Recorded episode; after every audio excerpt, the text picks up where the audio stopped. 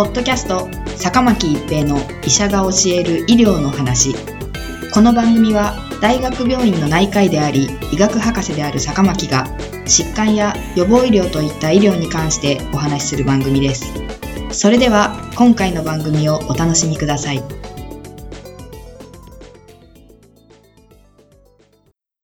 皆さんこんにちは坂巻一平です。ポッドキャスト坂巻一平の医者が教える医療の話。今回は後遺症発症リスクの持続です新型コロナウイルス感染症 COVID-19 に関して、新型コロナウイルス SARS コロナウイルス2感染後の神経・精神リスクの経過、COVID-19 患者128万4437人を対象にした2年間の後ろ向きコホート研究という論文が発表されました。この研究は COVID-19 の後遺症として知られる神経、精神症状はいつまで続くのか、小児と成人で臨床的特徴に違いがあるのか、SARS コロナウイルス2の変異株によってリスクに違いはあるのか、などの疑問点を検討するために実施されました。研究に利用したのは世界各国から約8900万人の匿名診療データを集めているネットワークで、2020年1月20日から2022年4月13日までに COVID-19 と診断された患者群を作成しました。対象群は同じ期間に別の呼吸器感染症と診断されていた患者の中から1対1の割合で傾向スコアをマッチさせたペアを選び出しています。分析は18歳未満の小児、18から64歳の成人、65歳以上の高齢者に区分して行いました。対象にした症状は次の14種類です。不安障害、気分障害、精神障害、不眠、認知機能障害、認知症、転換または痙攣発作、脳炎、頭蓋内出血、脳梗塞、パーキンソニズム、ギランバレー症候群、神経、神経根、神経層障害、神経筋接合部と筋疾患です。患者が死亡していた場合は総死亡率も調べています。変異株の流行期はそれぞれアルファ株が2021年3月22日から4月24日、デルタ株が6月14日から8月5日、オミクロン株が12月24日から12月31日に診断された事例を含めています。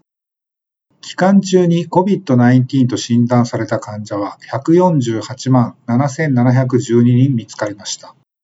このうち別の呼吸器感染症患者と条件がマッチする組み合わせができた患者は128万4437人いました。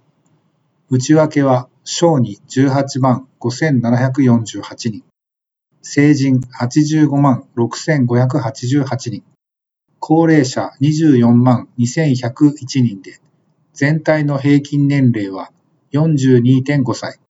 74万1806人、57.8%が女性、54万2192人、42.2%が男性でした。14種類の症状の大半は感染から6ヶ月後ではコントロールより多いという結果でした。例外は脳炎、パーキンソニズム、ギランバレー症候群、神経、神経根、神経層障害の4種類でした。認知機能障害。これは頭に霧がかかっているとの表現から、ブレインフォグと言われています。認知症、精神病性障害、転換や痙攣発作のリスクは、2年後のフォローアップ終了時でも高いままでした。小児と成人の特徴の違いも見られました。小児では感染から6ヶ月後の気分障害や不安障害のリスクの増加は見られませんでした。認知機能障害、不眠症、頭蓋内出血、脳梗塞、神経、神経根、神経層障害、精神病性障害、転換、痙攣発作ではリスク増加が見られ、コントロールと比較して認知機能障害の1.2倍、頭蓋内出血の2.16倍までの範囲でした。高齢者群では死亡した患者が多く、認知症、転換、痙攣発作を起こした患者では死亡率が高い結果でした。変異株による違いでは、デルタ株の時期に感染した患者では、コントロール群と比較して、脳梗塞、転換、痙攣発作、認知機能障害、不眠、不安障害のリスクが増加しており、死亡率も増加していました。オミクロン株の時期に感染した患者群では、死亡率はそれ以前より低下していましたが、神経精神症状のリスクは以前と同程度でした。これらの結果から研究者らは、不安障害や気分障害のリスク増加は一過性ですが、精神病障害、認知機能障害、認知症、転換、痙攣発作のリスクは2年後も他の呼吸器疾患より高かったと結論しています。オミクロン株の流行後は重症化率が大幅に低下した新型コロナウイルスですが、患者数が多いために一定数後遺症に苦しむ方がいます。重症になった方の方が後遺症を持つ可能性が高いとも言われており、重症化予防のため任意のものですが、ワクチンの接種をご検討ください。